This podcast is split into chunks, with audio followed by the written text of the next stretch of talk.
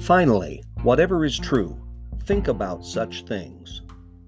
Welcome to Truth Is, the podcast based on the blog, based on tidbits of truth that find their way filtering through the mind of Dewey Roth. That would be me, and this would be episode 16 Cure for the Blues.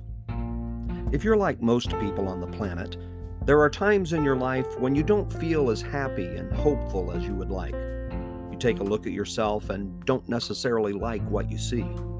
Some call it the blues, or feeling down, or temporary minor depressive tendencies. There is good news, though, and it's backed up by scientific research, according to this quote from Flourish A Visionary New Understanding of Happiness and Well Being by Martin E. P. Seligman. Quote Other people are the best antidote to the downs of life and the single most reliable up. My friend Stephen Post, professor of medical humanities at Stony Brook, tells a story about his mother. When he was a young boy and his mother saw that he was in a bad mood, she would say, Stephen, you are looking peaked. Why don't you go out and help someone?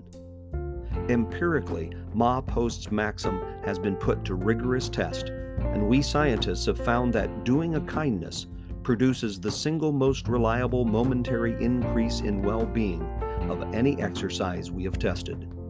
End quote.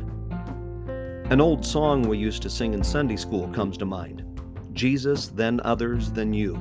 What a wonderful way to spell joy. Truth is, getting our minds off our selfish wants and focusing on helping others with their needs is bound to lighten the emotional burdens we bear. You can find the Truth Is blog by going to almostthetruth.com, where you can also find my contact information and learn about the humor blog Almost the Truth.